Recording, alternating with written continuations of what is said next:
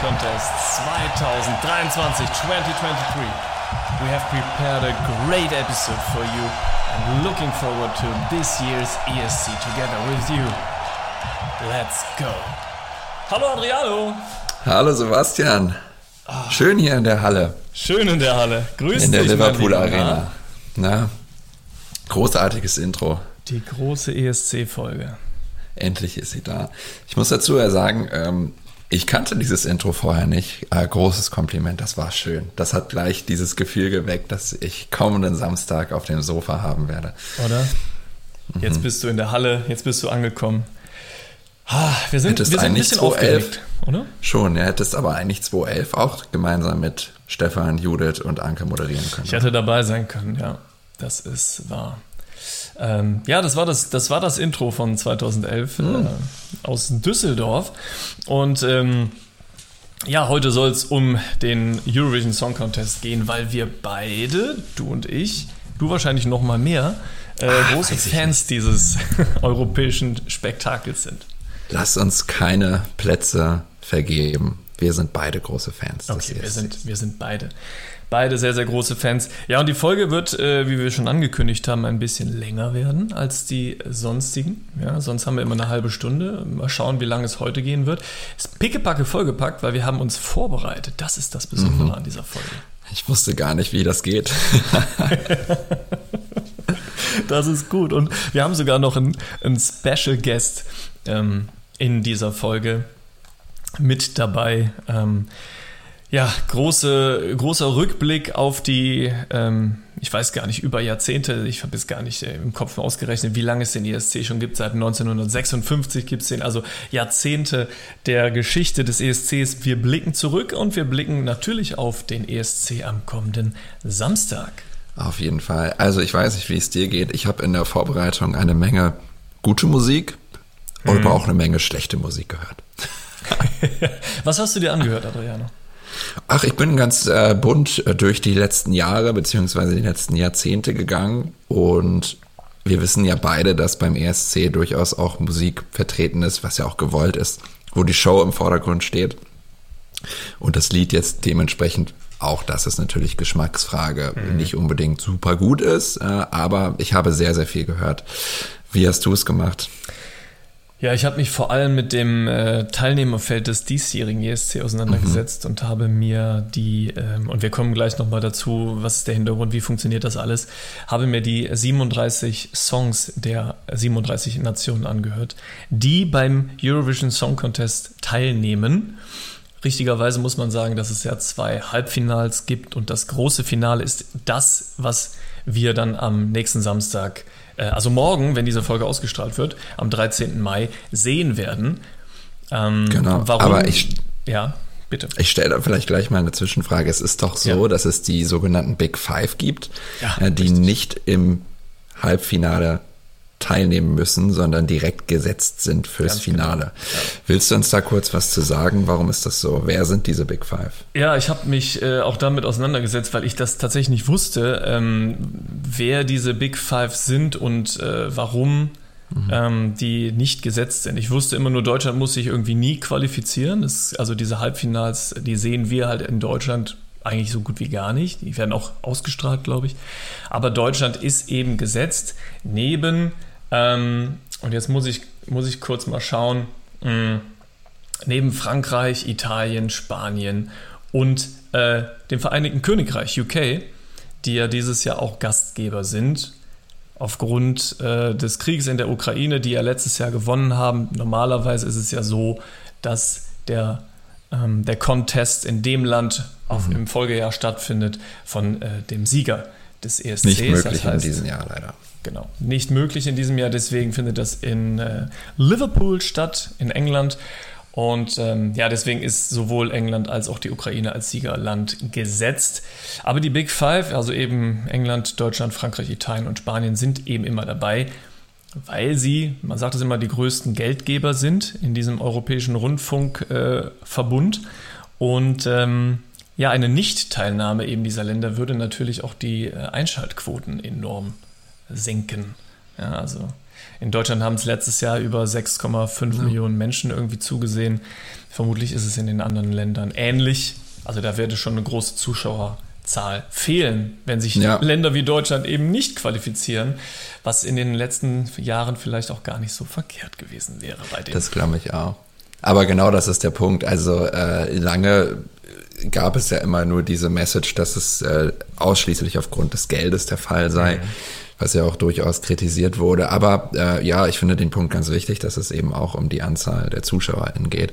Und ich weiß nicht, äh, wenn ich mich richtig erinnere, war es ja so, dass äh, damals die norwegischen Sponsoren, als ein ESC in Norwegen stattfand, sich beklagt hätten, mhm. äh, dass die ZuschauerInnenzahlen heruntergehen würden, wenn eben diese Länder nicht dabei sind, so wie du es eben erklärt hast. Ja. Also äh, am Ende geht es dann doch um Geld, muss man natürlich so feststellen. Ja, es hat auch den wirtschaftlichen Hintergrund. Ähm, allerdings die Idee des Eurovision Song Contests, äh, die da eben seit 1956 in der Schweiz geboren wurde, ähm, die ist einfach großartig. Und das Motto, das es dieses Jahr halt eben hat, besser kann man es eigentlich nicht zusammen äh, ja, fassen. Uh, United by Music ist das Motto des diesjährigen ESC.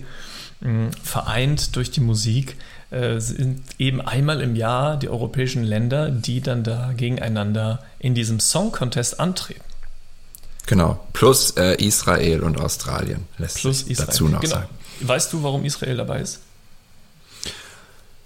Nicht genau. Ich hätte jetzt mal behauptet, sicherlich äh, aus historisch slash politischen Gründen, weil es äh, in dem Raum sehr wahrscheinlich äh, keinen Wettbewerb äh, dieser Art gibt und man sich dann entschieden hat, Israel in Europa teilnehmen zu lassen. Mhm. Aber ehrlicherweise weiß ich es nicht genau. Ich weiß es auch nicht genau. Ich weiß aber, warum Australien dabei ist, weil das irgendwie gar nicht, also es ist vollkommen random. Die letzten Jahre war es immer dabei. Ähm, der Kontinent Australien, das Land Australien. Habe ich mich auch immer gefragt, warum. Jetzt weiß ich's. Ähm, das hat einfach sehr große Beliebtheit äh, dort mhm. erlangt äh, und 60 Jahre. Ähm, das 60-jährige Jubiläum, das war dann 2016, da hat man dann von dem EBU, also diese Europäische Rundfunkunion, äh, die hat dann eben da angefragt, hey, ihr, ihr, schaut das so gerne, ihr übertragt das seit Jahren, seit Jahrzehnten, ähm, wollt ihr nicht auch daran teilnehmen? Finde ja. ich eine ganz witzige Geschichte und seitdem nimmt Australien eben am Eurovision Song Contest teil. Ähm, Warum auch nicht? Ja, finde ich ganz, ganz interessant. Sie könnten ja alternativ einen eigenen Bundesvision Song Contest in Australien machen. Äh, ein Pendant auf Staatenebene. Ja, den, den Bundesvision Song Contest, vielleicht da, da, werden wir auch noch mal drüber, drüber sprechen, denn das ist ja, äh, daraus ist ja dann äh, unser zuletzt größter Erfolg äh, nee, das stimmt gar nicht. Unser Star für Oslo, ne? Der Bundesvision Song Contest ja, ja, war genau. danach. Ja, genau, ja, richtig. Ja. ja. Also natürlich äh, aus der Feder äh, des gleichen Feder Mannes, Mannes, oder der gleichen Produktionsfirma. Ich will das jetzt gar nicht immer ihm zuschreiben. Ja, das stimmt. Äh, sondern sicherlich auch einigen Köpfen im Hintergrund. Sehr guter Punkt. Sehr guter Punkt. Ja, also ihr merkt, du merkst, es ist einfach unfassbar viele Themen, die wir heute versuchen müssen zu ähm, ja, zu fassen und zu begreifen und das vielleicht nicht so sprunghaft zu machen, wie wir das sonst immer so gerne machen, sondern vielleicht mal ein wenig strukturierter. Aber genau das ist, äh, du hast es eben schon angesprochen, äh, wir wollten so ein bisschen erklären, was überhaupt der Hintergrund ist. Meinst du, du müsstest dem noch was hinzufügen, was das Prinzip des ESCs angeht? Also, wer darf denn bewerten? Also wer entscheidet, wer gewinnt? Das, das ist gut, das ist gut, dass du es ansprichst. Da gab es in den letzten Jahrzehnten auch so viele Änderungen, da habe ich mich da durchgelesen, möchte ich gar nicht alles aufführen. Ich glaube, es ist wichtig, dass es äh, in diesem Jahr eben nochmal eine, eine Veränderung gibt ähm, am Abstimmungsprozess. Und es werden ausschließlich jetzt über Telefonvoting und mhm. eben nicht mehr zur Hälfte ähm, auch einer professionellen Jury, so wie es ganz am Anfang gewesen ist, ähm, gewotet und ähm, ja, dann nachher die, die äh, einzelnen Songs bewertet. Ja, zu Beginn war es tatsächlich nur eine Jury. Äh, dann hat man das irgendwie so teilweise halb-halb gemacht eben und jetzt wird man sich wohl nur auf dieses Telefonvoting und auch Online-Voting, dann weltweit mhm. ist es mhm. dann auch möglich für die einzelnen äh, Länder und Interpreten dann auch online abzustimmen. Das dann meine ich aber nur in dem, in dem Finale. Wobei die Jury-Votings ja auch äh, meines Wissens jetzt nicht immer stattgefunden haben. Äh, ich glaube, das war ja vor einigen Jahren dann die Maßnahme, um so ein bisschen dieser Blockbildung wieder entgegenzuwirken, dass ja. Äh, Länder, die sich sympathisch sind oder die sich irgendwie verbunden fühlen, gegenseitig abstimmen. Das wollte man so etwa ein wenig mit dieser, äh, mit diesem Jury-Voting aufheben. Hat jetzt, glaube ich, ehrlicherweise auch nicht so wirklich funktioniert, oder? Ja. Ich muss mich kurz korrigieren, das ist nur im Halbfinale der Fall. Also im Finale okay, ist tatsächlich ja. noch die, das Jury-Voting okay, mit dabei. Ja. Ähm, aber genau, du hast dann, nachdem du die Interpreten gehört hast oder auch währenddessen schon die Möglichkeit dafür anzurufen, man kennt das hier, die 1 ja. bis 25 sind 25 Teilnehmerländer, äh, dann im großen Finale dabei. Das heißt, wir nehmen jetzt heute leider vor den Halbfinals auf, äh, deswegen wissen wir den Ausgang nicht, aber es sind insgesamt 37 Nationen am Start. Davon werden dann jeweils äh, zehn, also pro Halbfinale ins große Finale einziehen.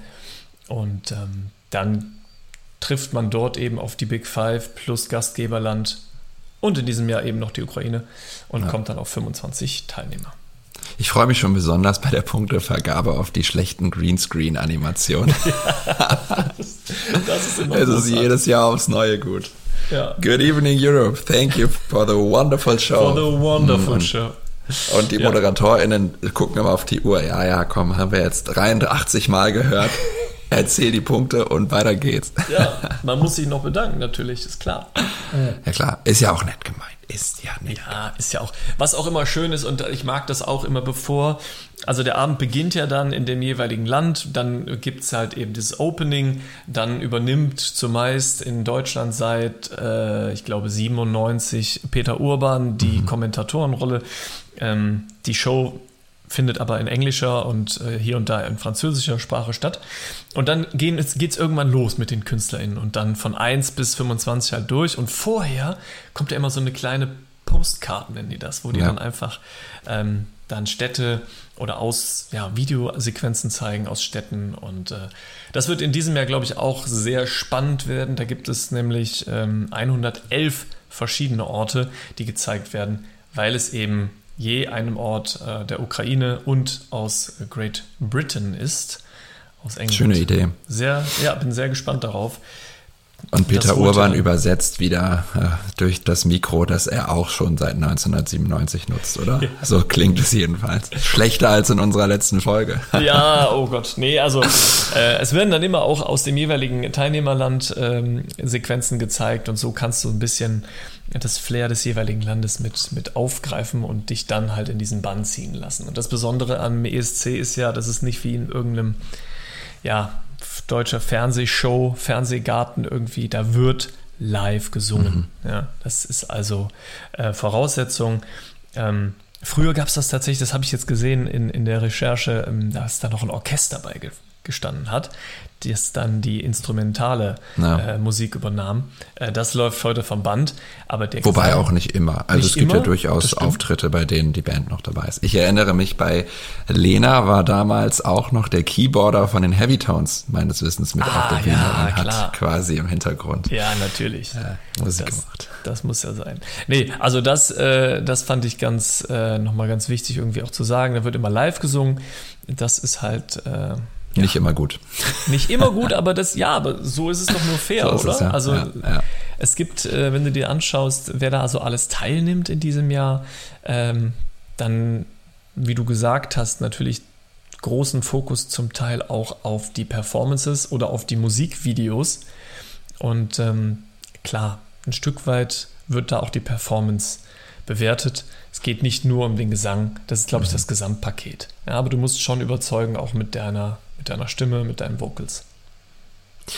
Was ich ja auch immer spannend finde, zusätzlich, dass live gesungen wird, ist so der technische Aufwand, den das Ganze mhm. immer mit sich bringt. Ne? Ja. Ich weiß nicht, wie es dir geht, aber ich hatte das Gefühl, dass 2011 in Deutschland auch nochmal so ein Gamechanger war, was Technik und Bühnenbild angeht. Ich erinnere mich noch an diese riesige LED-Wand im Hintergrund.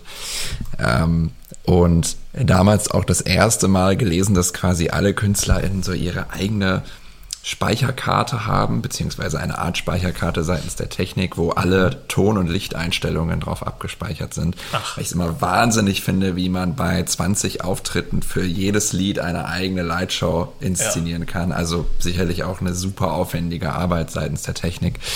Äh, aber total spannend, äh, was da so alles hintersteht. Ja, das und muss ja diese irgendwie der Fall sein. LED, ja. Diese LED-Wand in Düsseldorf damals. Ich weiß nicht, ja. ob du dich erinnerst, der allererste Auftritt, äh, Finnland war es, mhm äh, Paradise Oscar hieß er, glaube ich, ähm, mit dem Lied Da Da Dam. Klingt so ein bisschen wie dieses, dieser Song von, äh, wie heißt sie noch? Ah, diese deutsche Influencerin. Bibis Beauty Palace. da, da, da. Ja, Bibi, das hieß auch irgendwie Wap Bap oder so. Naja, okay. auf jeden Fall fing er an zu singen. Äh, war total niedlicher Singer-Songwriter-Song. Und im Hintergrund ging so langsam die Erde auf über mhm. diese 40, 50 Meter, was auch immer das war. Mhm. Ja, schon, schon sehr cool gemacht. Ja, sehr beeindruckend. Also das, das stimmt. Äh, das 2011, das sah einfach, wenn man sich das heute anschaut, das kann man auf YouTube ja noch machen. Ähm, man meint nicht, dass das schon zwölf Jahre alt ist. Ne? Also das. Äh, nee. Qualität ist äh, 2023, würde ich ja, sagen. Ja, absolut. Das kann aus diesem Jahr sein, tatsächlich. Ja produziert er damals auch von Brainpool. Ne? Ich glaube, es war das erste Mal, dass äh, der NDR, der ja immer dahinter steckt, gemeinsam ja, mit immer, einer privaten. Ist, äh, also seit dem Bestehen des, des, ESC, genau, des äh, Eurovision Song Contest, äh, auch mal gewechselt. Ne? Aber es sind immer diese, diese Hörfunkanstalten. Es kann auch mal der äh, Südwestrundfunk gewesen sein äh, oder der ja. Hessische Rundfunk. Ja, das geht natürlich. Hessisch. Der Hessische Rundfunk. Ja. Ja, äh, wie hieß der Eurovision Song Contest, bevor der so offiziell dann hieß? Oh, du äh, bist sicherlich besser an französischer Aussprache. Ah, weiß ich nicht, aber Grand Prix Grand de la Chanson. Ja, zumindest, ja. Äh, also genau, Eurovision kommt noch davor, also Grand Prix Eurovision de la Chanson. Ähm, okay. So, so heißt er und äh, ja, dann irgendwann Eurovision Song Contest. Frankreich ja auch immer das einzige Land, das in der Punktevergabe weiterhin konsequent Französisch spricht ne? und nicht Englisch. Ja, das stimmt. Und die singen auch, äh, ich meine zumeist auf Französisch, ne? Tatsächlich. Ja. Also viel die, die Landessprache. Ähm, wobei ja viele andere ähm, Künstler und, und auch Länderinterpreten ähm, dann auf Englisch singen. Aber wenn du dir das äh, diesjährige Teilnehmerfeld äh, anschaust, auch dann in der Landessprache jeweils ja. einige Länder, die das tun. Da fällt mir tatsächlich eine Ergänzung zu deinen Big Five eben ein. Du mhm. hattest Italien ja mit aufgezählt. Ja. Ich glaube, wichtig dazu zu sagen ist, dass Italien äh, erst seit 2013 nee, seit 2011 wieder dabei ist, Entschuldige, äh, waren äh, in einer langen Pause, zuletzt 1997 mit Platz 4 und haben sich dann tatsächlich entschieden, dieses äh, Festival Sanremo zu priorisieren, das in mhm. Italien stattfindet, quasi ein eigener kleiner italienischer Musikwettbewerb, der auch tatsächlich schon viele bekannte KünstlerInnen äh, hervorgebracht hat oder gewinnen lassen durfte. Mhm. Italien sonst 1990 auch Platz 1 mit Toto Cotugno, kennt man äh, sonst als äh, Sänger dieses Lieds L'Italiano. Äh, ich weiß nicht, wenn du äh, in deiner Kindheit viel Zeit in den italienischen Restaurants verbracht hast, dann äh, wirst du das sicherlich mal gehört haben. äh, aber ansonsten danach tatsächlich wieder sehr erfolgreich, muss man sagen. Mhm. 2011 äh, damals angefangen wieder mit Raphael Gualazzi, Madness of Love, so ein etwas jazziger Song, war irgendwie ganz cool, ist äh, äh, tatsächlich Platz 4, glaube ich, auch gewesen. Mhm. Und danach ja dann noch weitere Erfolge. Ich weiß nicht, ja. ob du dich an Il Volo erinnerst, dieses Trio Grande Amore, hier schön äh, die drei Tenöre nochmal irgendwie oh, aufleben lassen. Toll. Aber zuletzt dann 2021 mit Monis, Moneskin, spricht, spricht man das so aus? Ja, irgendwie so. Ja. Moneskin, Moneskin. Tatsächlich hat er sogar gewonnen. Ja, ja. Äh, mit, wie hieß noch gleich der Song, den sie da hatten? Äh, war auch ein italienischer Titel, oder? But, uh, wie hieß denn der noch gleich? kannst du das Lass mal uns eben, schauen. kannst du das mal eben rausfinden. Denn ähm, danach haben sie ja, also danach waren sie auch in den Charts unterwegs, waren da auch mal City e Buoni hieß der Song. Ah, okay. Weil ich kenne sie jetzt unter natürlich unter dem äh, gecoverten Song Baggin. Ja. Äh, kennt man sie ja jetzt auch von äh, Madcon. Ne? Ich weiß gar nicht, ob der auch schon gecovert war, aber ähm, Glaube ich nicht. nee. Nee, aber das war deren eigener Auf jeden Fall müssen ja da beim Eurovision Song Contest auch Originalsongs ähm, gesungen werden und es sind keine Coversongs erlaubt, die halt irgendwie vorher schon mal äh, da gewesen sind. Und die müssen halt, ähm, dürfen noch gar nicht so alt sein. Also müssen Ja. dann wirklich frische Songs sein. Und ähm, ja, wo, also wo wir gerade vielleicht bei erfolgreichen, auch nach dem Eurovision Song Contest, das ist also nicht so, wie das irgendwie mal, du bist bei Deutschland so ein Superstar und danach hörst, hörst man nichts mehr von, den, von denjenigen. Ähm, 1988 äh, hat eine gewisse Celine Dion irgendwie, Ja. ja für die, äh, für, wie ist sie denn für Frankreich angetreten? Ich glaube, die ist für Frankreich angetreten. Ne? ja, ne? Obwohl sie ja eigentlich Kanadierin ist, aber ähm, gut, Ja. das, diese Regel gibt es ja tatsächlich nicht. Also du kannst ja Das stimmt. meines Wissens einfach eine Künstlerin, einen Künstler engagieren quasi Ja. und entscheiden, ihn teilnehmen zu lassen oder sie. Äh, so hat es Frankreich offensichtlich gemacht. Ja. War es Frankreich? Weiß, weiß ich jetzt nicht, das habe ich jetzt nicht gesehen. Ich habe das nur in der, ähm, aber da kommt, dazu komme ich gleich, ähm, in der Folge, in der ESC-Jahr 1989, äh, die dann auch in, in der Schweiz spielte, äh, gehört. Worauf ich aber noch hinaus wollte, ist, dass äh, auch also Weltstars letztendlich beim ESC aufgetreten sind, auch in den frühen 70ern schon 74, aber mit dem nicht unbekannten Lied Waterloo. Ja, Ja, also das sogar ist, gewonnen. Ne?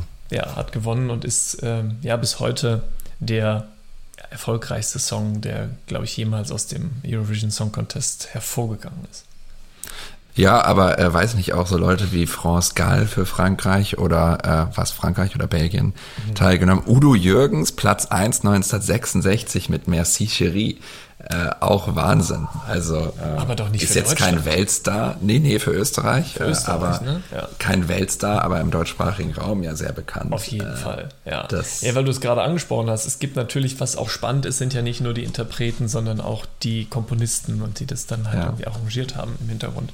Äh, und da habe ich äh, dann, Ralf Siegel ist natürlich da Ralf einer, Siegel, ja, der äh, 1980 zum Beispiel für Deutschland und für Luxemburg das Lied komponiert hat und äh, sein Amtskollege Dieter Bohlen, der dann 89 auch für Deutschland und für Österreich das Lied geschrieben hat. Ähm, ganz spannend. Ralf Siegel auch eigentlich gar nicht immer erfolgreich, oder? Nee. Also ich weiß nicht, warum hat er diesen, diesen Ruf?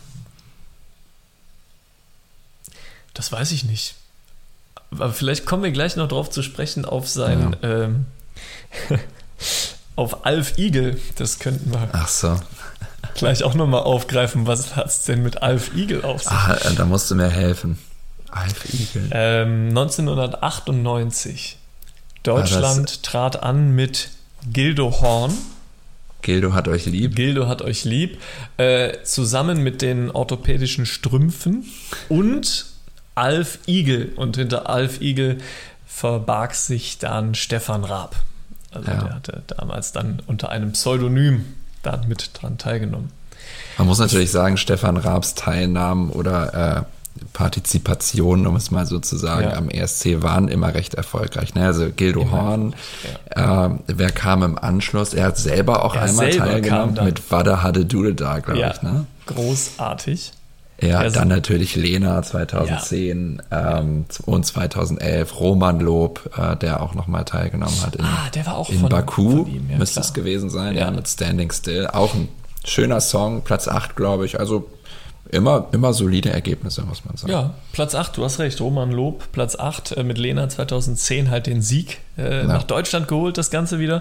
Äh, Taken by a Stranger, dann 2011 war er dann auf Platz 10 gelandet und er selber mit Immer Hade gut, Dude da war halt auf Platz 5. Also, ähm, Aber es ist auch geil, einfach ein zweites Mal, also Ja. innerhalb von zwei Jahren teilnehmen, Ja. dann nochmal Platz 10, finde ich völlig okay ja, zu machen. natürlich. Ja, na, Der Song ganz war auch klar. gut.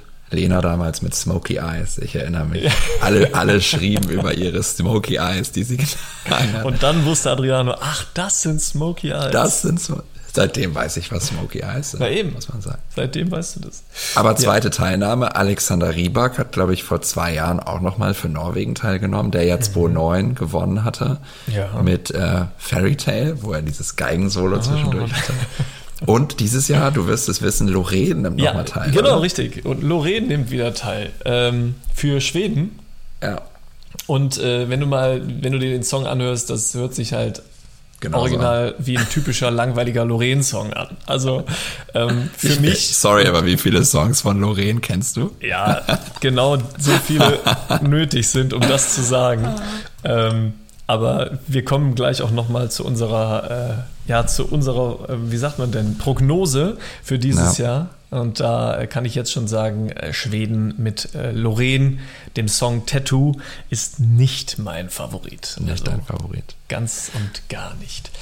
Aber ähm, ich würde dir gerne mal die Frage stellen, bitte. Äh, wenn du an den ESC denkst, welcher Auftritt fällt dir denn als erstes ein? Ja, ich würde gerne was, was Schöneres sagen, aber tatsächlich Gildo Horn, also 1998. Ja. Ähm, einfach weil es persönlich äh, der erste ESC war, den ich äh, mit neun Jahren so richtig wahrgenommen habe. Also so ein Jahr vorher war das irgendwie bei meinen, also bei den Nachbarn meiner Eltern dann noch so ein richtiges Happening. Ne? Man ging mhm. dann rüber, um zum, zum ESC gucken. Und äh, dann den ESC mit Gildo Horn 98 habe ich dann gemeinsam mit meiner Mutter irgendwie geguckt. Das, das weiß ich noch, wie wir dann da gesessen haben. Und dann hat man irgendwie so einen Ofenkäse oder sowas gemacht und saß dann da ja. und hat den, hat den verfolgt, den ESC. Oder auch einfach nur eine Tüte Chips frisch ungarisch. Das ja. ging, ging auch. Ungarisch geht natürlich auch. Das ist das, woran ich mich erinnere. Ja, und ähm, dann war der Hadetude da. Ja. Äh, Finde ich großartig. Ähm, vielleicht kann ich da heute noch die erste Strophe von performen. Denn Tu dir keinen Zwang an. Hat mich das so verfolgt, das Ganze.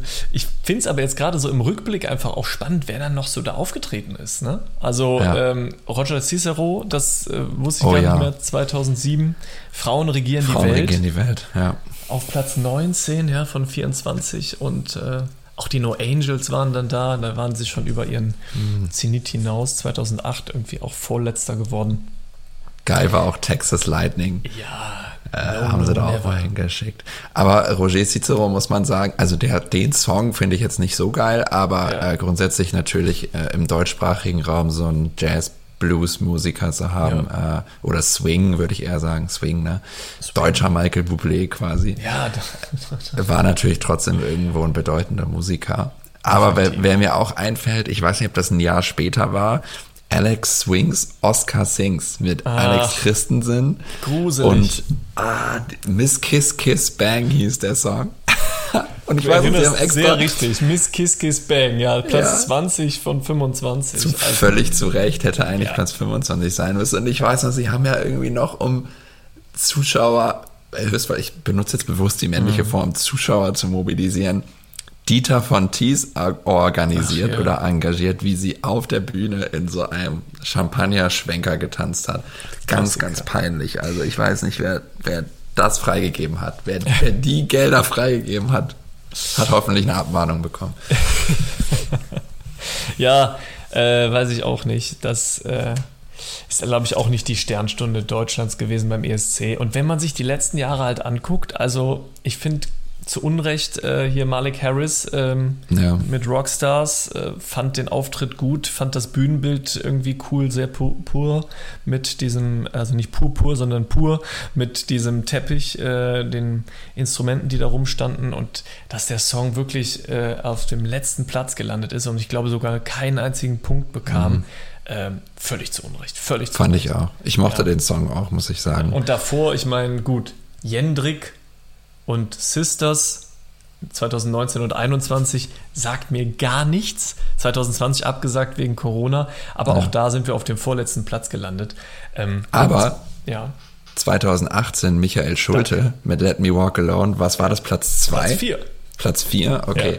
Da wieder total gut. Ne? Also ja. man merkt, offensichtlich funktioniert es eigentlich gut, wenn man so einzelne KünstlerInnen hat, die vielleicht einen etwas gefühlvolleren Song singen, wobei bei Miley Harris hat es dann ja nicht mehr funktioniert. Ja, das war dann leider nicht der Fall. Und deswegen, ich bin sehr, ich bin jetzt auch auf deine Meinung mal gespannt. Äh, Lord of the Lost mit ah. Blood and Glitter.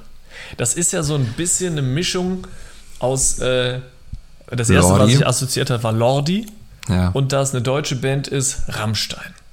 Ja, aber weißt du, ich finde, also ganz kurz, äh, eine Mischung aus Lordi, Rammstein und vielleicht dem Versuch, Moneskin, wie auch immer mm. man mhm. das ausspricht, irgendwie so ein bisschen nachzumachen. Übrigens genauso ein Versuch wie damals äh, 2013 war es, glaube ich, als man dann, wie hieß sie denn? Cascada.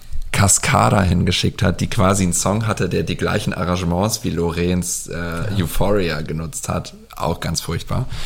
Ja, ich finde, diese Band ist so ein bisschen das Ergebnis eines Brainstormings, wie sich die Generation unserer Eltern eine Metalband vorstellt. um es mal so zu sagen. Ja, und ich denke ähnlich. So ein bisschen wie Nupakadi. Ja, das ist, ist eher so das Niveau. Wobei der Song Sweetest Poison gar nicht so, also der, der, würde da richtig gut reinpassen, ja. Mit Patrick und Lorraine. Ja, das sind die einzigen beiden, die ich von Nupagadi noch kenne. Ähm, oder sie hieß Doreen, glaube ich sogar. Äh, egal. Die hieß Doreen, ne? Ja, War die nicht danach mit Sido zusammen? zusammen? Ja. Ja. Übrigens, das war jetzt nicht despektierlich gemeint, weil Absolut ich äh, die, die, Generation unserer Eltern anspreche, aber ich glaube, Metal war, wenn, wenn ich mich jetzt nicht irre, einfach noch nicht so ein Thema äh, in der musikalischen nee. Entwicklung da. Aber also ich bin auch, ähm, ich habe mir die 37 Songs ja angehört und unter anderem dann halt auch eben den Song und bin dann auch auf die, auf die einzelnen YouTube-Links gegangen und ähm, die Kommentare, die man da so liest, äh, sind ähm, das Gegenteil von dem, was wir so sagen. Also ich glaube, das Ausland feiert das. Echt? Ja. Spannend. Ja. Finally, Germany takes this contest a bit more serious. Ist da so ein Kommentar, den ich mir mal so rausgeschrieben habe. Ähm, ja, also ich bin sehr gespannt. Mein Geschmack ist es so gar nicht. Ich nee, äh, weiß aber auch, dass Rammstein halt eben international eine sehr beliebte deutsche Band ist. Und ähm, kann mir also zwei Lager vorstellen. Ne? Einmal die, die sagen halt, oh, cool, endlich hier so ein Metal-Song aus Deutschland, endlich nehmt ihr das mal ernst, äh, diesen Contest. Oder aber zu sagen, ja, guck mal, jetzt wollen die den äh, Erfolg von 2006 von Lordi irgendwie kopieren und mhm. mit ähnlichen Mitteln äh, was erreichen. Also Deswegen äh, ist es nicht mein persönlicher Favorit. Ich würde aber trotzdem sagen, dass Deutschland äh, damit, ich wage die Prognose in die Top 10 kommt. Ja, könnte, ja das könnte ich mir auch vorstellen. Ja. Lordi übrigens ein Auftritt, den ich sofort assoziiere, wenn ich an den ESC denke. Ah, sorry, genau, ja. die Frage hätte ich auch mal zurückspielen können. Alles gut, das passt ja jetzt gerade, das Gespräch hat sich ja so ergeben. Ja. Ähm, wir wissen ja, dass, oder unsere ZuhörerInnen wissen ja meistens, dass uns ja trotzdem ein paar Jahre trennen. Mhm. Deshalb habe ich nicht so früh wie du bewusst den ESC wahrgenommen. Aber da ist auf jeden Fall Lordi ganz vorne mit dabei. Und woran ich mich auch immer wieder erinnere, ist, es müsste auch 2006 oder 2007 gewesen sein, die Ukraine mit Verka Seduschka. Das waren diese Frauen, die hatten diese Sterne auf dem Kopf. Ich weiß ja. nicht, ob du dich daran erinnerst. Dann ja. sind sie über die Bühne getanzt, auch Platz zwei oder so geworden. Ja, das sind so diese verrückten Auftritte. ja. Die man im Sinn behält. Und da vielleicht vergisst man dann tatsächlich einen Malik Harris auf Dauer. Mhm. Ähm, so gut wie ich das Lied auch finde und auch ihn cool finde. Wusstest du übrigens, dass der der Sohn von dem Talkshow-Moderator Moderator Ricky ist? Ja, das hatten wir, glaube ich, schon mal drüber gesprochen. Ja, ja. Spannend. Ja, ja aber äh, ja, vielleicht erinnert man sich eben eher an diese etwas polarisierenden Auftritte. Ja, ich äh, denke auch. Adriano, wo warst du, als Lena den Eurovision Song Contest 2010 hm. in Oslo gewann? In Bremen. Jetzt sind wir wieder da. Nee, Quatsch. Äh, ich erinnere mich, dass ich ihn zusammen mit meinen Eltern geschaut habe.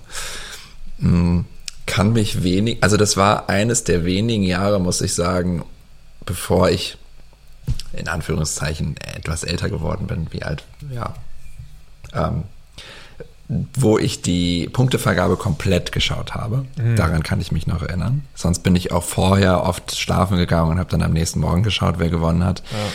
Ja. Ähm, oder habe mir das dann nochmal nachts von meinem Vater kurz sagen lassen.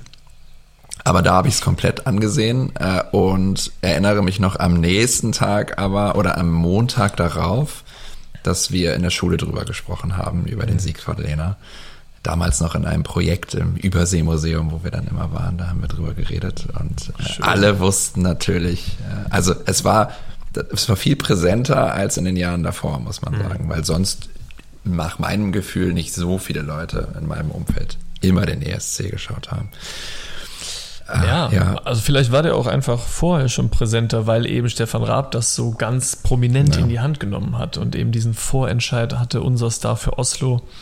Mhm. Und der auch dafür gesorgt hat, dass das Lied rauf und runter im Radio läuft, ja. ne, damit überall, also nicht nur in Deutschland, sondern Und dann auch fand ich so eine damals halt sehr sympathische Lena äh, da aufgetreten ist und die dann die europäischen Herzen irgendwie ja. entzückt hat.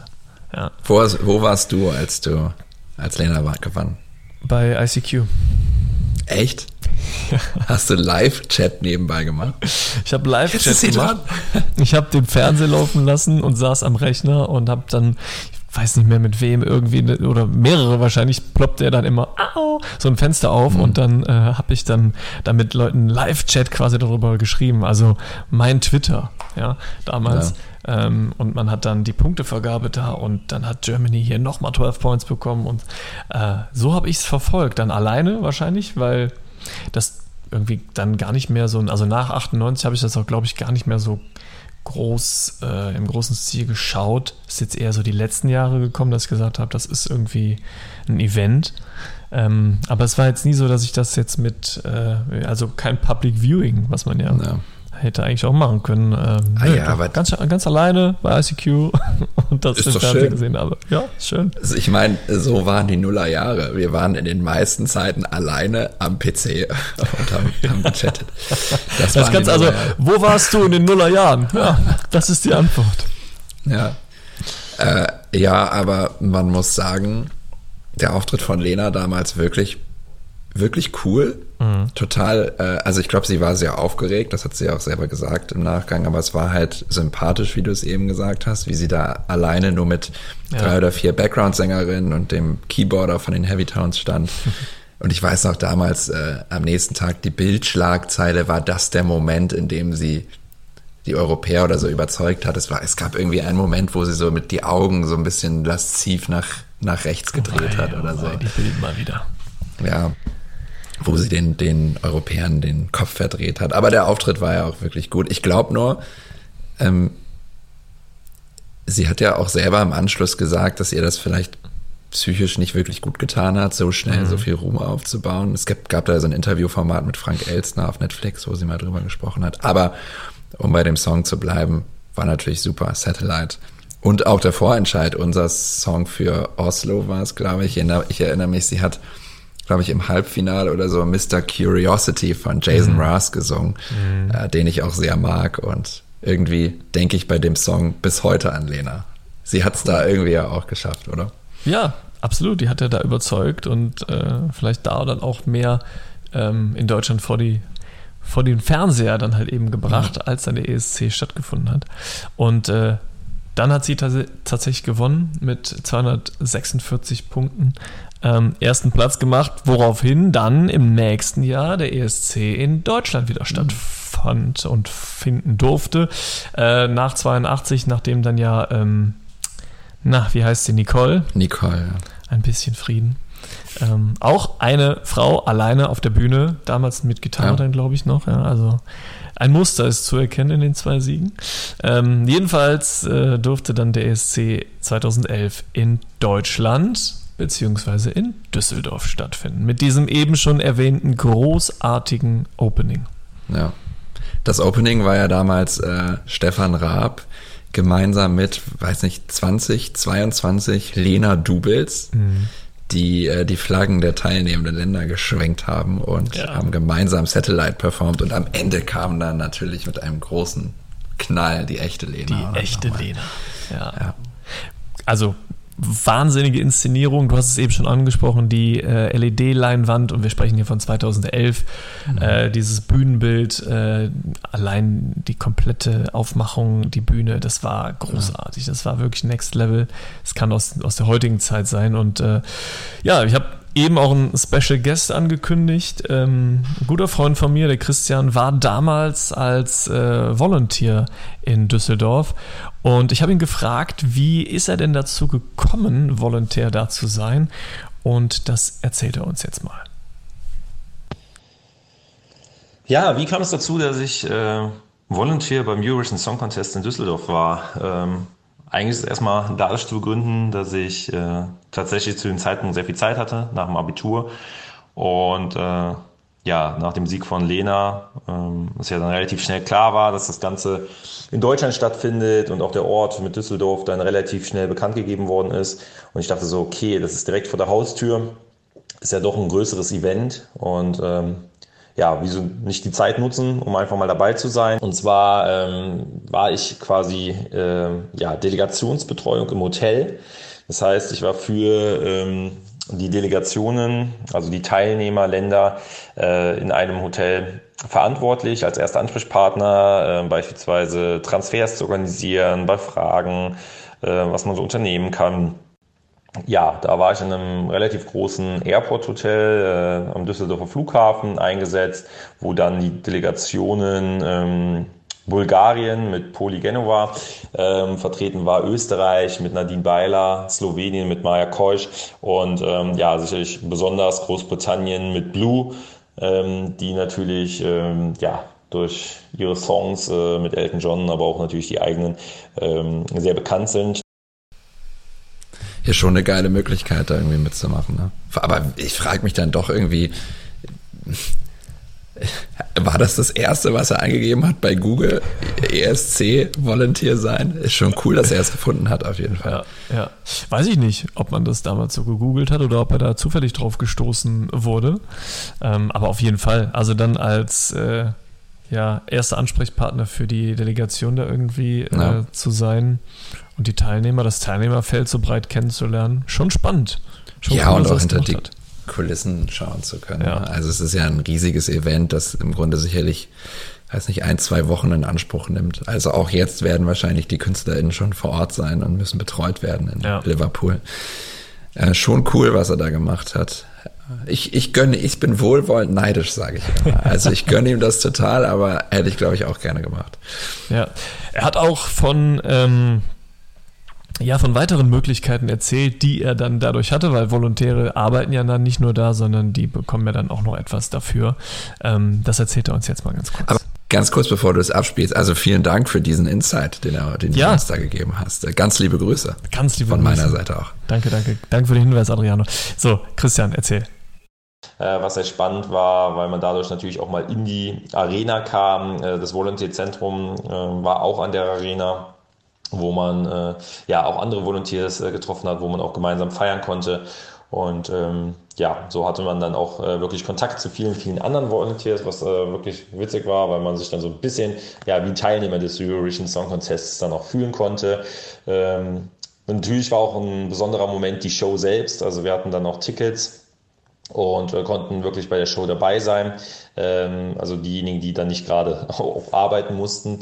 Und äh, das ist natürlich beeindruckend. Ne? Also dieses, dieses Feeling des ESC einfach mal zu erleben, äh, dieses verbindende Element ähm, zwischen den Nationen. Äh, das verbindende Element von Musik zu spüren. Ähm, ja, ansonsten die besonderen Momente, die ich erlebt habe. Ähm, zum einen gab es im Vorfeld die Möglichkeit, Lichtdubel zu sein.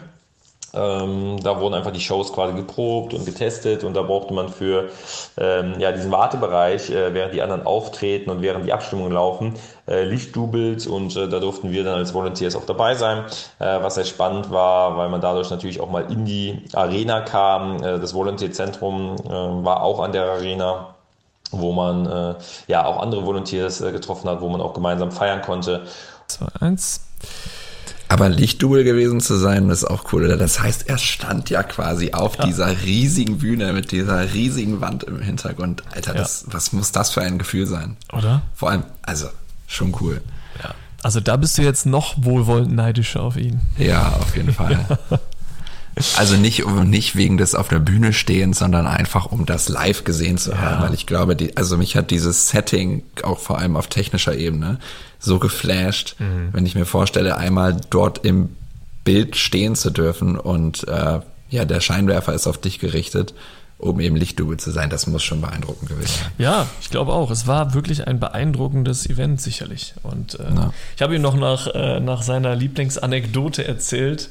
Ähm, und da hat er tatsächlich eine, ja, eine ganz besondere Person auch getroffen dort vor Ort. Oh, wow, wow. Hören wir mal rein. Was für Anekdoten äh, kann man vielleicht so aus der Zeit erzählen? Und zwar äh, ist das Hotel relativ groß gewesen, sodass halt auch mal Veranstaltungen in der Zeit stattgefunden haben, während sie sich schon in der ja, in Deutschland aufgehalten haben, gab es dann natürlich, äh, ich sag mal, andere Konferenzen oder Kongresse. Und zu einem war ähm, Gerhard Schröder tatsächlich ähm, eingeladen als Speaker. Und äh, das war ja nicht witzig, aber irgendwie interessant.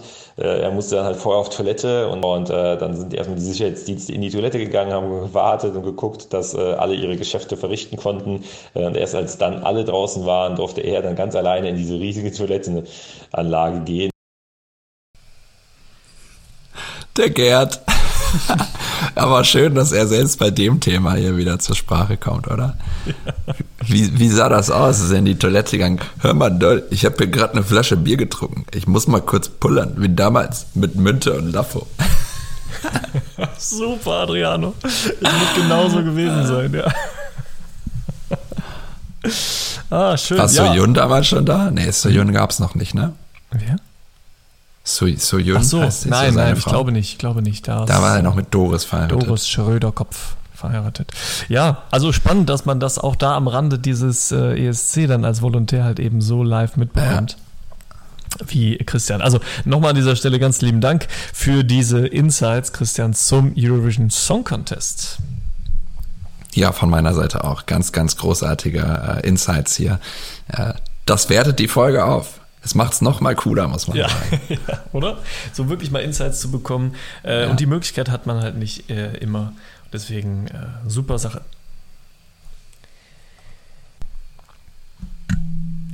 Ja, aber 2011 war grundsätzlich schon cool. Ja. ja. Hatte ja eben schon den äh, Paradise Oscar erwähnt für Finnland damals. Da kommen wir auch irgendwie schon zu einem Punkt, den ich auch spannend finde, nämlich unsere Lieblingsauftritte, egal aus welchem Jahr. Ja. Äh, ich glaube, Paradise Oscar gehört aufgrund dieser Performance und dem Bühnenbild bei mir dazu, aber erzähl mal, äh, was, was ah, ist so ah, dein Mensch, Ich wollte den Ball erstmal an dich zurückspielen, weil du hast ja. dich ja so mit der Vergangenheit befasst. Ich kann ähm, auch anfangen, wie du möchtest. Ja, viel, ja, sehr, sehr gerne, bitte. Ich muss mal kurz sagen, also interessanterweise, wir haben eben über Lorraine geredet, die wird dieses Jahr keine Favoritenrolle einnehmen. Äh, aber auf meiner Liste hier der besten Songs aus meiner Perspektive sind eins, äh, zwei, drei Stück aus Schweden. Also oh. irgendwie haben die Schweden ja was mit mir gemacht. Die Schweden haben, sind auch die, äh, ist auch das Land, das am zweithäufigsten den ESC gewonnen hat. Ja, nach Irland, Sechsmal. Ne? Ja, also bei mir äh, tatsächlich sicherlich auch aus emotionalen Gründen Mons Zermalo 2015 mit Heroes. Ich weiß nicht, ob du dich äh, daran erinnerst, er hat auch gewonnen. Es war doch, das war diese, äh, dieser Auftritt, wo er alleine auf der Bühne saß, hinter ihm auch eine LED-Wand, aber irgendwie war er ins Bühnenbild integriert, also die Projektion. Mhm. Er hat also mit der Projektion interagiert. Da saß so ein Männchen neben ihm, er hat ihm dann eine Faust gegeben und irgendwann klopfte sein Herz und irgendwie gab es eine Projektion auf seiner Brust und das hat dann Krass. ausgestrahlt in das gesamte Bühnenbild. Fand ich weiß nicht, machen wir einfach unsere Top 3, dann würde ich nämlich kurz, weil ich könnte so viele aufzählen. Sebastian, ja, dann gib du mir noch zwei schwer. dazu, dann mache ich meine Top 1. Ich kann nämlich nicht so viele aufzählen. Aber das ist gut. Also ich finde es spannend, dass du dich äh, mit äh, diesem Jahr so viel beschäftigt hast und ich mich mit der Vergangenheit, so ergänzen wir uns doch gut, oder? Ja, ein Traum. Ja. Naja, auf jeden Fall 2015 Schweden äh, war, ist auf jeden Fall einer meiner Favoriten. Mhm. Erinnere mich noch an eine Person, die damals gesagt hat, sie glaubt, dass der Mors, wie auch immer man das ausspricht, Mons, Mons, ich, ich muss vielleicht irgendwie eine skandinavische Sprache lernen, äh, sie glaubt, äh, er sei, er sei kein netter Mensch, aber ich weiß nicht, worauf diese Theorie basierte. Ja. Ja, und im nächsten Schritt äh, tatsächlich äh, im Jahr darauf France für Schweden mit mhm. If I Was Sorry. Und ich erinnere mich noch, er stand da irgendwie oh. alleine äh, auf der Bühne. Den ja. Song kennst du auch noch aus dem Radio, den Song kenne ich auch, ja.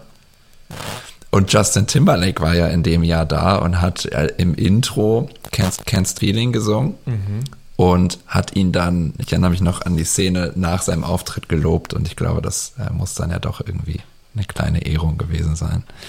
Wen ich aber auch cool fand, war 2017 Salvador Sobral mit äh, Amar Pelos Deutsch oder wie auch immer man das ausspricht, mhm. für Portugal, der diese ganz, ganz langsame Jazznummer gesungen mhm. hat und ja auch irgendwie so ein bisschen Kritik, glaube ich, versteckt hat. Ich weiß noch, als er den Preis überreicht bekommen hat, meinte er irgendwie, endlich hat wieder echte Musik oder so gewonnen. Fand ich jetzt bisschen, äh, bisschen abgehoben, glaube ich, aber das Lied war doch irgendwie ganz okay. schön. Aber auf Platz eins ist bei mir Mons von 2015. Ah, das ist sehr, das sind sehr äh, spezielle und äh, besondere ähm, Auftritte, die du da hervorhebst. Ich habe tatsächlich, wie du eben gesagt hast, mich nicht so sehr mit der Vergangenheit da befasst. Ähm, zumindest nicht mit den Auftritten der anderen Nationen. Also wenn ich es auf Deutschland beziehen darf, äh, dann ist auch, ähm, auch Max Mutzke dabei. Can ah, ja, Tonight, das haben wir noch gar nicht erwähnt. Äh, 2004. Äh, auch Stefan Platz, Raab. Ne? Auch Stefan Raab, der dahinter steckte.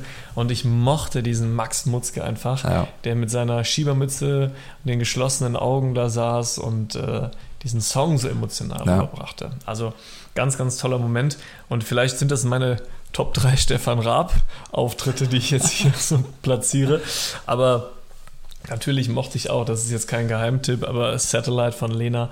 Aber eben auch äh, im Jahr 2000 das äh, von Stefan Raab war da, der Dude da. Ja. Das war einfach ein, also sich da so hinzustellen mit diesem Glitzeranzug, alles so bunt und dann so ein, so ein Quatsch-Song da zu performen. Ja, ich weiß doch, du kannst das ganz gut, mach doch mal. Du weißt du doch gar nicht, woher weißt du das? Du hast es mal angekündigt. Ah, ehrlich? Okay. Ja. Also erstmal geht's ja los, dieser, dieser Song mit dem Intro. Ladies and Gentlemen, please put your Patsche hands together for the sensational super suck of German television, Stefan Raab. Oh mein Gott, es gibt ihn wirklich. Er ging nach Amerika und sagte, wenn ich es dort schaffe, komme ich nie mehr nach Deutschland zurück. Und heute Abend ist er wieder hier. Ja, und dann geht's los mit der ersten Strophe. Warte, hade, dude da. Hat er denn da was und wenn ja, was hat er da? Hat er da was glatt oder hat er da was hader? Hat er was, was, was sonst keiner hat? Oder hat er da was, das, was er da hat? Das, was er da hader, das hat er nun mal da. Dabei war ja gar nicht klar, dass das das da war. Was da war, da war unklar. Und darum sag mal bitte doch mal, was hatte du da? Okay, ich merke, du bist aber wirklich tief im Game, Sebastian. Also in dem Game, ja. Ist ein kleiner Fan? Haben wir da einen kleinen Fan entdeckt? Fan, du, ich kann mir einfach so Songtexte, auch wenn die noch so absurd sind, irgendwie merken. Das war jetzt. Ja, das ist ja wirklich schwer zu merken. Mein erster großer Auftritt. Ich glaube, ich merke mir einfach so melodische Abfolgen. Und dann setze ich da diese Hadadat, was? Worte ein. Auf jeden Fall, das war einer meiner Top 3 ähm, Auftritte im, beim. ESC von Stefan Raab ja, ist einfach eine kleine Legende, muss man sagen. Kann man so sagen, kann man einfach so stehen lassen. Aber es gab so viele gute Songs in äh, den letzten Jahren, deswegen sagte ich eingangs, äh, viel gute Musik gehört, viel schlechte. Ich erinnere mich auch noch an Blanche 2017, 18 müsste es gewesen sein, für Belgien mit City Lights, auch ein ganz toller Song mit so ganz leichten Elektro-Elementen mhm. drin und einer okay. schönen Lightshow. Auch du, du merkst, ich stehe total auf diese Lightshows. Ja, absolut, äh, zu Recht, auch zu Recht. Ja bürgerlich Ellie Noir Blanche Delvaux, wunderschöner Name, damals 17 Jahre alt erst, äh, hat glaube ich auch eine ganz gute Platzierung bekommen. Also äh, ich glaube, die meine liebsten Auftritte haben ja dann doch irgendwie trotzdem in den 10er Jahren nur stattgefunden ja, und ja. gar nicht so weit in der Vergangenheit. Nee, dann ergänzen wir uns doch da sehr gut und ähm, hatte ich eben schon erwähnt, wer 1989 den ESC kommentiert hat? Nee. Nee, das wollte ich nämlich noch tun, weil ähm, unser sehr ähm, geschätzter Peter Urban, der ja seit 1997 den ESC kommentiert, mit einem Ausnahmejahr 2009, da hat er es nicht ähm, kommentiert, ähm, 1989 aber, und die anderen Namen sind jetzt erstmal nebensächlich, hat kein geringerer als Thomas Gottschalk den Wirklich? ESC mein Lieber! ja. Und diese diese Egalhaltung, die der so mal hin und wieder mal hat, die hörst Damals du halt auch da. Also es ist, äh, der ESC fand in Lausanne statt, in der Schweiz, und die haben dann natürlich Heidi durch äh, das Video am Anfang halt geführt und er kommentiert das mit so einer Egal-Einstellung. Ja, und wen erwarten wir hier anders als Heidi? Sie läuft hier durchs Bild und die komplette Schweizer Garde hat sich hier bereitgestellt. Heidi läuft natürlich an denen vorbei. Ah, wer kommt denn da ins Haus? Na, schau mal an, die Heidi. So, also das Schöne ist, man kann sich das auf YouTube noch anschauen. Oh, das muss ich auf jeden Fall im Anschluss Ja, machen. 1989. Ja. Lustig, dass es Heidi äh, war. Heidi ist doch eigentlich eine japanische Produktion, oder? Ja, aber das ist. Äh, Ja, es kommt ja so das Schweiz. Fachwissen an hier. Ja. aber ähm, sie hat dann, oder er hat dann diesen ESC kommentiert. Fand ich ganz spannend. Thomas Gottschalk. Er hat auch alles irgendwie gemacht. Ja, ne? der Mann hat alles gemacht. Ich weiß auch nicht. Ja. Ja, aber äh, erzähl doch mal, äh, wir haben jetzt viel, wirklich viel über die Vergangenheit gesprochen. Erzähl doch mal ein bisschen was über dieses Jahr. Ich glaube, du kannst unsere ZuhörerInnen da ein bisschen einstimmen. Ähm, was steht in diesem Jahr so an? Ja, also in diesem Jahr steht äh, natürlich auch erstmals diese, diese Veränderung an ähm, mit dem Voting, was wir vorhin auch, ähm, auch schon erwähnt hatten. Und das Thema Voting ist natürlich auch eins, äh, ein ganz besonderes, weil es in den Vorentscheidungen halt auch so eine große Rolle spielt. Ähm, weswegen ich auch einen Kandidaten schon mal ausschließen kann. Ich glaube, der, der wird, äh, Polen wird da ziemlich, äh, da gab es einen Skandal jetzt im Februar, ähm, dass da offenbar, bevor dieser Vorentscheid innerhalb von Polen halt irgendwie vorbei war, äh, der polnische Sender TVP schon die Gewinnerin äh, bekannt gegeben hat auf der Webseite. Okay. Und da ist natürlich äh, gerade ganz viel Unmut, äh, weil das, der Song ist einfach auch nicht gut und man geht davon aus, dass da einfach äh, ja, geschoben wurde. Ja. Also ist ein, Hat nicht ist so ein mittelmäßiger das auch Ariana vorgeworfen? Grande Song. Wie? Hat nicht Icke Hüftgold das auch äh, Ja, er hat es versucht auch. Ja, Icke Hüftgold, der dann Zweiter wurde. Aber ich glaube, da konnte der NDR das ziemlich gut nachweisen, dass das nicht der Fall ja. gewesen ist. Entschuldige die Unterbrechung. Nee, ganz und gar nicht. Alles gut. Ähm, ja, also was haben wir in diesem Jahr? Die Besonderheit auch wieder nur 37 Teilnehmer. Das hat, ist relativ wenig in den, in den Finals und äh, Semifinals. Ähm, es sind aber viele äh, Länder dabei, die, oder einige Länder dabei, die auch wieder auf ihrer Landessprache singen.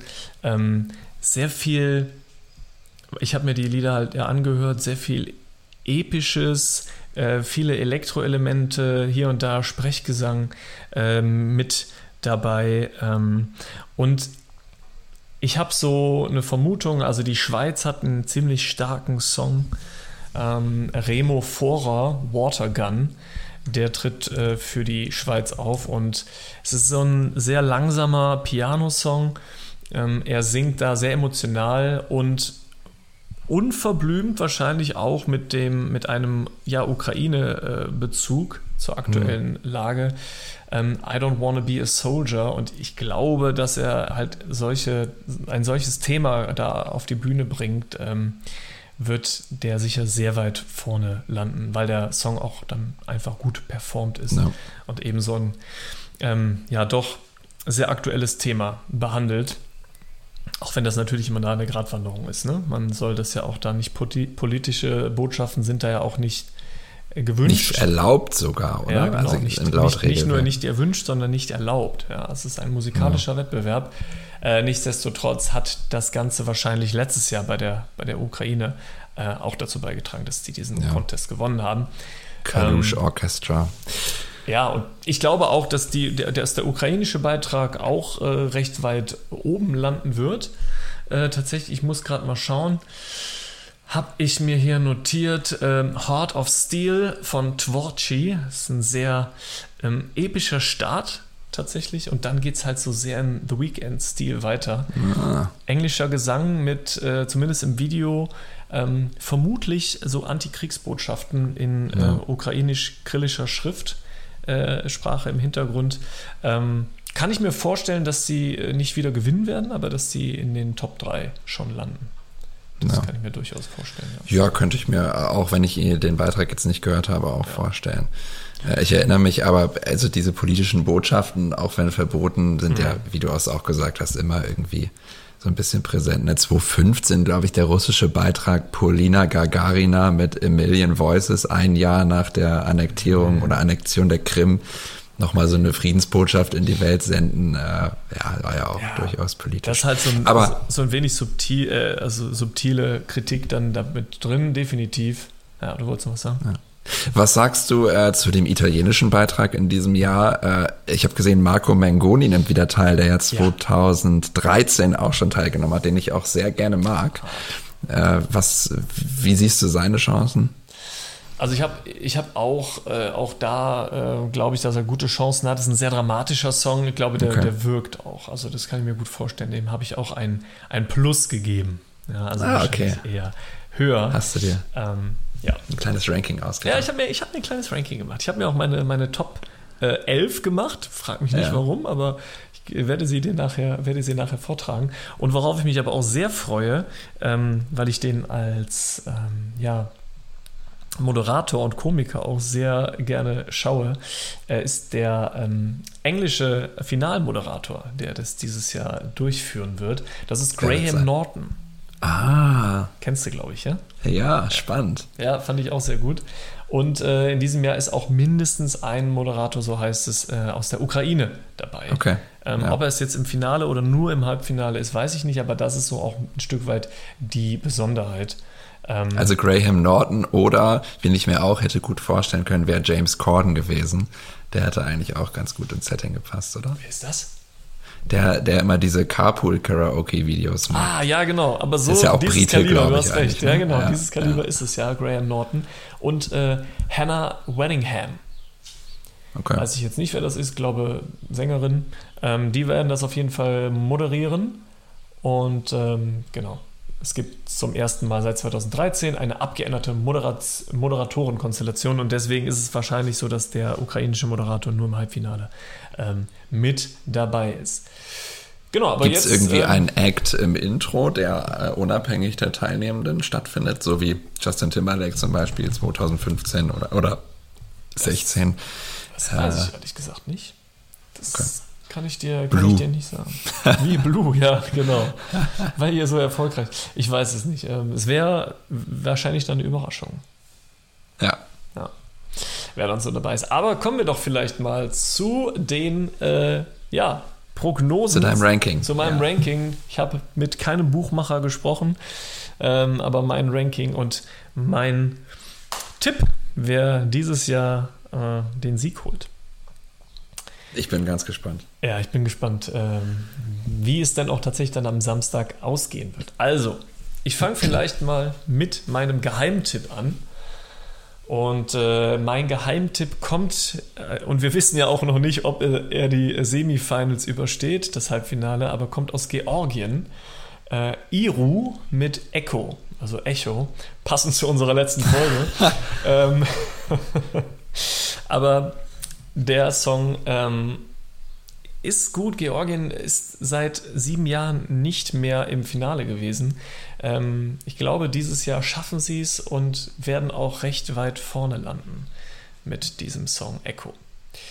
Dann habe ich ähm, auf Platz 10 habe ich äh, Israel äh, mhm. mit Noah Kirel, Unicorn heißt der Song.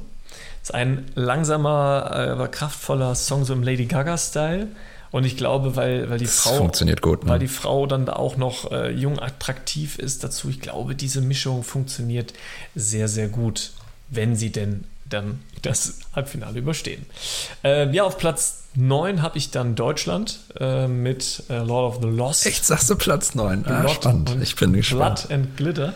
Ja, ich glaube schon. Auch wenn es überhaupt nicht unseren Geschmack trifft, Adriano, aber ich glaube. Lord of the Lost, dieser Lord Name. Also, ja, naja, okay, Platz 9. Das ist Platz 9. Platz 8, und ich muss kurz äh, suchen, wo sie denn sind, äh, ist auf jeden Fall Kroatien. Ist ein äh, sehr unterhaltsames Video. Ähm, ein Mix zwischendurch aus sehr vielen Musikstilen. Kennst du, das ist so ein rockiger Song. Irgendwann wird es so runter, wird so leise gefadet und dann kommt so ein verschiedener Mix aus ganz vielen mhm. verschiedenen mhm. Musikstilen, ähm, wie so im, im Rückwärtsgang irgendwie abgespielt, auf Kroatisch auch gesungen. Und ähm, ich habe einen, einen treffenden Kommentar bei YouTube gefunden, ähm, lese ich kurz vor. This music video is 10% Village People, 30% Queen, 60% Monty Python and 100% middle fingers to Putin und Lukaschenko. und ich glaube, das wird auf jeden Fall ziehen. Let 3 mit Mama, äh, der kroatische Beitrag dieses Jahr, kann ich mir vorstellen, kommt auch unter die Top 10. Äh, ein super Song auf Platz 7. Wo haben wir ihn? Irland. Und äh, die haben ja immer sehr gut abgeschnitten. Wild Youth, wilde Jugend, We Are One. Die tragen tatsächlich so Glitzermasken. Man erkennt okay. deren Gesicht überhaupt nicht. Äh, so im Disco-Kugel-Look. Und es ist halt so ein moderner Popsong. Und das Spannende ist so eine Mischung aus äh, dem jungen Bono von U2, also U2, U2, U2, also U2 und äh, Ray Garvey, so ein richtiger irischer Radiosong irgendwie. Äh, Glaube ich. Also nicht so wie Jedward damals, die sehr Zwillinge. Gut. Nee, also wird, glaube ich, sehr, sehr gut ankommen. Also wirklich eine Mischung aus U2 und Ray Garvey, der ja auch ja. ihre, die sind ja beides, glaube ich, Iren, oder? Also Ray Garvey ja, aber Ray bei Garvey, ja. U2 weiß ich es ehrlich Weiß ich gar nicht, nee. Ja. Halbwissen. So, dann ähm, auf Platz 6, äh, Großbritannien. Äh, I Wrote a Song von Mae Müller oder Müller. Äh, ist einfach ein, ein sehr gängiger Radiosong. Ich glaube, das passt zum ESC, ja. das Austragungsland. Ich glaube, die werden da ganz gute Chancen auf Platz 6 haben. Dann Top 5, meine Nummer 5 aus Belgien. Äh, und zwar, wo hatte ich sie gerade? Da. Gustav, Because of You. 90er Jahre Vibes. Ähm, rhythmischer Song und ähm, ich glaube, eine ganz gewisse Zielgruppe wird angesprochen, nämlich die mhm. Millennials. Und auf YouTube ja. stand dann auch ein Kommentar: Millennials, we know these songs and the nostalgic feeling they generate in us. Also wirklich so auf Nostalgie, auf 90er Jahre Vibes, sehr, sehr gut gemacht. Das äh, wird Platz gut funktionieren. Aus Belgien. Äh, Platz 4, Armenien. Brünette Future Lover, das ist so ein Song, der ist irgendwie im, im, im Rihanna, jetzt komme ich aber mit der Sprache hier durcheinander, du, im Rihanna-Stil, äh, langsamer Song, epische Elemente und Sprechgesang dabei und sehr kraftvoll. Also dieser armenische Song, glaube ich, auf Platz 4. Ich habe es eben schon mal gesagt, Platz 3, ähm, die Ukraine. Ich glaube nicht, dass sie dieses ja. Jahr gewinnen wird, aber ähm, Heart of Steel von Tworchi, glaube ich, auf Platz 3 zu sehen. Dann in dem nicht ganz so Mutterland von Heidi, aber die Schweiz, äh, auf Platz 2. Ähm, ja, habe ich, glaube ich, vorhin auch erwähnt. Ne? Hast du eben erwähnt. Ja. Remo Forer, Watergun, I Don't Wanna Be a Soldier, sehr emotional Ukraine-Bezug ja. und deswegen ganz weit vorne. Aber, und da lege ich mich fest, der Sieg geht dieses Jahr wieder mal nach Norwegen. Wer ist es? Alessandra, Queen of Kings. Es ist am Anfang wirklich, man hört diesen Song, ich habe auch erst gedacht, oh, das ist so ein sehr hallischer, kirchlicher Gesang, irgendwie ja. so sehr Kopfstimme. Pastoral so. so. Genau, richtig, das ist das Wort, was mir fehlte. Äh, und dann wird aber ein, ein sehr kraftvoller, moderner Song daraus, äh, ja. die Frau einfach sehr kraftvoll singt. Die sieht so ein bisschen Alessandra, äh, tatsächlich irgendwie auch so ein bisschen ja, ägyptisch aus, kann man irgendwie fast sagen. Auch so das, das Outfit. Und ich glaube, das ist der absolute Favorit. Sie wird, äh, wird das Ding nach Norwegen bringen und den vierten Sieg für Norwegen einfahren. Ich bin gespannt. Also ich äh, vertraue deiner Prognose davon und ganz. Du bist ein Musikkenner und äh, glaube, dass du ein ganz gutes Gefühl dafür hast. Und ich glaube, ich bin mir sehr sicher, dass du dieses Gefühl hast. Äh, ich bin gespannt. Äh, deine Top 11. Italien war jetzt aber da tatsächlich gar nicht enthalten. Nee, ne? Italien war nicht dabei. Nee. Die sind wahrscheinlich okay. auf meiner 12. nee, ja, ich, ich glaube aber auch, mh, hm, weiß ich nicht. Ich höre mir den, ich höre mir alle Songs auch im Nachgang nochmal an. Ja. Äh, glaube aber auch, dass äh, das eher so die Tendenz wird. Aber bei Deutschland bin ich tatsächlich sehr gespannt, ob es tatsächlich die Top 10 werden oder ob der Hype im Internet dann nicht mhm. überspringt, wenn es um, um ja, den Live-Auftritt bin, bin, bin sehr gespannt, auch wie die anderen Songs so ankommen. Also es gibt auch Songs, die ich mit einem Minus versehen habe, die eigentlich ganz gut angefangen haben. Hier Österreich zum Beispiel. Who the hell is Edgar?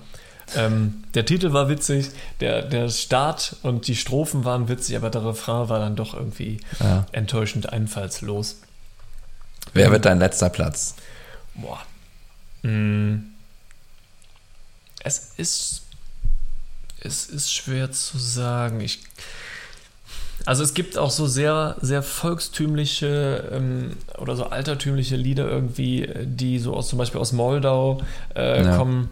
Mm, aber da kann ich den Geschmack der Europäer dann halt eben nicht einschätzen, weil es ist, es trifft jetzt halt nicht meinen persönlichen Geschmack, aber es kann ja durchaus sein, dass das, dass das gut ankommt. Aber das wäre jetzt meine Frage gewesen, also äh, ob du wahrgenommen hast, dass in diesem Jahr wieder so diese Folklore-Elemente viel dabei sind. Ich glaube, im letzten Jahr Kalush Orchestra hat ja auch so traditionell ukrainische Rhythmik irgendwie drin. Mm. Die Griechen sind auch immer sehr gut darin, äh, so griechische Instrumente oder ja, Diesmal äh, haben die Griechen ja, so einen sehr äh, melancholischen, traurigen Sam Smith-Stil ah, okay. drauf. Also ja. habe ich auch einen Plus äh, hintergesetzt. Was ich, äh, weiß ich nicht, ob sie letzter werden, aber was ich ganz schwierig finde, ist Finnland dieses Jahr, weil die haben so einen auf die Fresse Sound wie äh, KIZ 257er so. Kann ähm, aber auch funktionieren. Ja, kann eben. Und da bin ich mir halt so unschlüssig. Das kann gut funktionieren. Es gibt auch einige Songs aus der Konserve, die so im Radio rauf und runter laufen. Es ist super schwer einzuschätzen. Ja. Äh, also die im Radio rauf und runter laufen können. Ähm, gibt Balladen, sind wieder dabei. Und das ist halt das Schöne. Ne? United by Music, alle kommen sie zusammen auf die Bühne. Ganz unterschiedliche Musikstile, Musikrichtungen, von Ballade zu Heavy Metal, Rock, Metal, ähm, Folklore.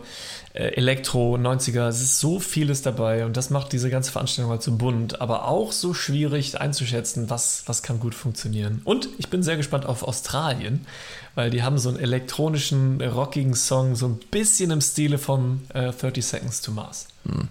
Voyager Promise. Bin sehr gespannt. Aber weißt du, was ja das Schöne ist, doch am Ende gewinnt eh jemand mit dem wir nicht rechnen oder mit der wir nicht rechnen. Es wird eine Überraschung. Ja. Eigentlich ist es doch so, oder? Ja, es kann sein. Also, ich lege mich jetzt nochmal fest: Serbien, ah, da ist so ein Emo-Typ, der aus, dem, aus einem Sarg aus Eis steigt und so und hat so einen mhm. mystischen Future-Elektro-Sound. Das ist mir zu abgespaced. Also, der wird hoffentlich nicht so ähm, gut abschneiden. Finde ich nicht gut. Finde ich nicht gut. Aber du kennst jetzt meine Favoriten. Ich bin sehr gespannt, wie es ausgehen wird. Ja, ich vertraue deiner Prognose oh, auf jeden Fall. Ich freue mich, ich freue mich richtig drauf. Ich schließe mich der an. Auf eine gute Show in Liverpool with uh, Graham Norton. Adriano, jetzt habe ich aber mein Pulver verschossen und glaube zum diesjährigen ESC nichts mehr zu sagen. Nee, ich wollte mich dir äh, gerade anschließen. Ich glaube, ich habe dir auch für dieses Jahr nichts mehr, also für dieses oh Jahr schon. Für, Guten Rutsch. Für äh, diesen ESC nichts mehr zu sagen. Das war richtig gut. Das hat richtig Spaß gemacht. Ich könnte einfach genauso weiterreden die ganze ja. Zeit. Wir waren vorbereitet, muss man sagen, aber trotzdem hat das Gespräch ja am Ende, ja, es war so, emotionsgetrieben und so ein bisschen auch nach Lust und Laune. Also es, es, war schön, das hat Spaß gemacht. Das hat Spaß gemacht. Hat mir richtig gut gefallen. Mir auch, Adriano. Ich wünsche dir einen wundervollen, einen unterhaltsamen Eurovision Song Contest 2023 und äh, dann hören wir uns jetzt äh, ja beim nächsten Mal. Würde aber noch abschließend dazu sagen, dass diese großartige Folge heute erstmal das Staffelfinale gewesen sein genau. soll von Brokkoli Podcast. Daher melden wir uns dann demnächst wieder zurück nach dem Sommerurlaub oder wie auch immer man ihn nennen will. Aber vielen Dank erstmal für die, ich runde mal auf und sage zwölf tollen Folgen, Adriano. Vielen Hat Dank sehr viel Spaß gemacht. Wir haben sehr viel gelernt, würde ich sagen. Intensive Zeiten. Intensive Zeiten, gute Gespräche, Ping-Pong und äh, ja, damit beende ich einfach die Folge. Dann, damit lasse ich es. Danke, Adriano. Danke, Sebastian. Bis dann. Gut. Ciao. Ciao. Ciao. Ciao.